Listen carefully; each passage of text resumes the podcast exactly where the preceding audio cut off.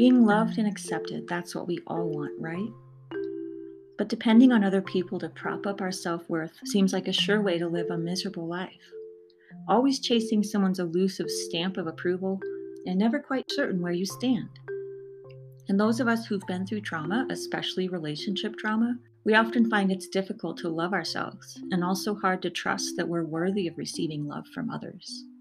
Oh, but we are. But what if you didn't have to depend on others for love? What if you could give yourself all the love and approval your heart desires? To fall in love with yourself is the first secret to happiness. Robert Morley. Real love versus fake love. What I want to exclude from our conversation is fake love. If you're going to be giving love to yourself, it sure as heck better be the real thing. Here are some of the key differences that I have noticed.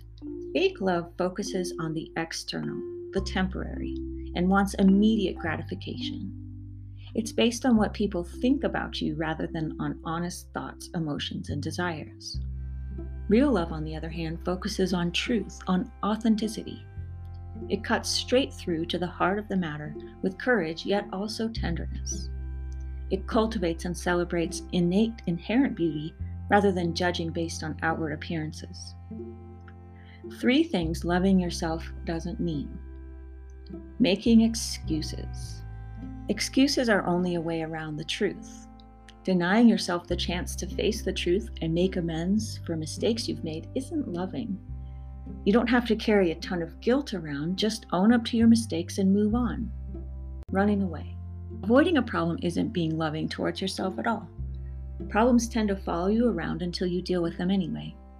Just take it one step at a time. You got this.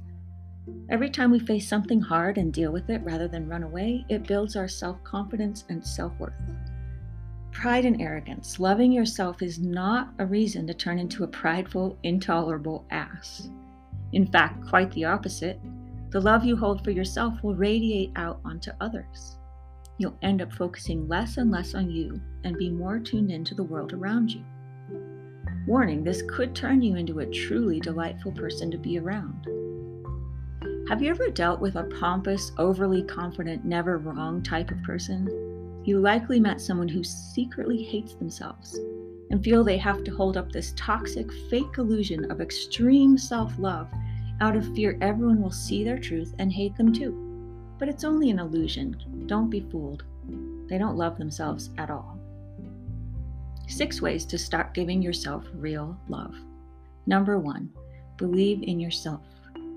Set big goals for things you've always wanted to accomplish, while also being realistic with your expectations. Remember that it's okay to try and fail repeatedly. It's okay to be imperfect. We might fail quite a few times before succeeding at something, but please don't give up on yourself. Visualize your highest self and start showing up as him her.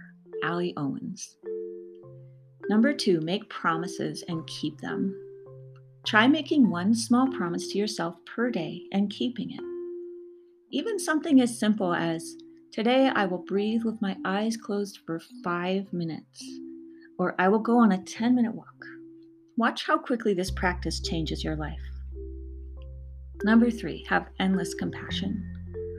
Why is compassion so much easier to give to others? Well, it's time to turn that understanding and kindness around onto yourself. Think of when you were a small baby, so young and innocent. How much compassion would you be able to give to that little babe? Now ask yourself whether you can give your now self a little bit of that same quality of love as well. Practice this. Look in the mirror. Look into your own eyes and say, I love you to your reflection. Do this a minimum of three times every day until you actually start believing your words. Then don't stop. Keep on saying nice things to yourself. Do it at least two or three times every day.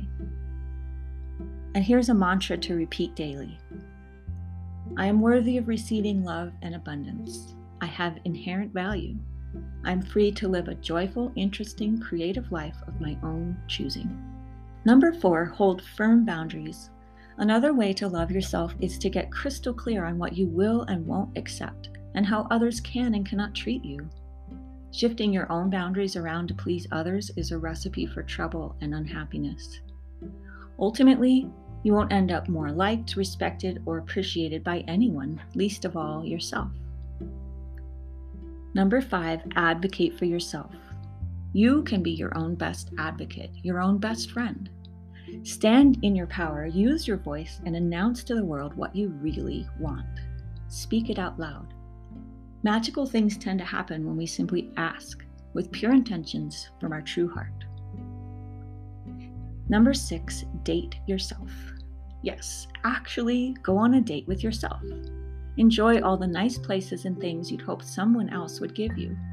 It may feel weird at first, but try it out. What have you always longed to do? What would be your most perfect date?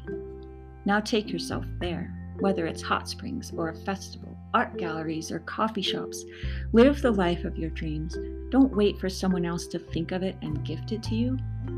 Take luxurious bubble baths with scented oils and candles while reading a book or listening to your favorite music or a good podcast. Bring in dessert and champagne. Heck, add in a vibrator if you want. Let go of judging and get down with your freaky, beautiful self. And more. These are just six ways to start giving yourself love today. There are so, so many ways. I might need to post a follow up blog. Six more ways to love yourself, or something along those lines. Perhaps there are endless ways. In any case, I grant you permission to go out and love yourself with wild abandon today. Freely love yourself the way you've always wanted to be loved.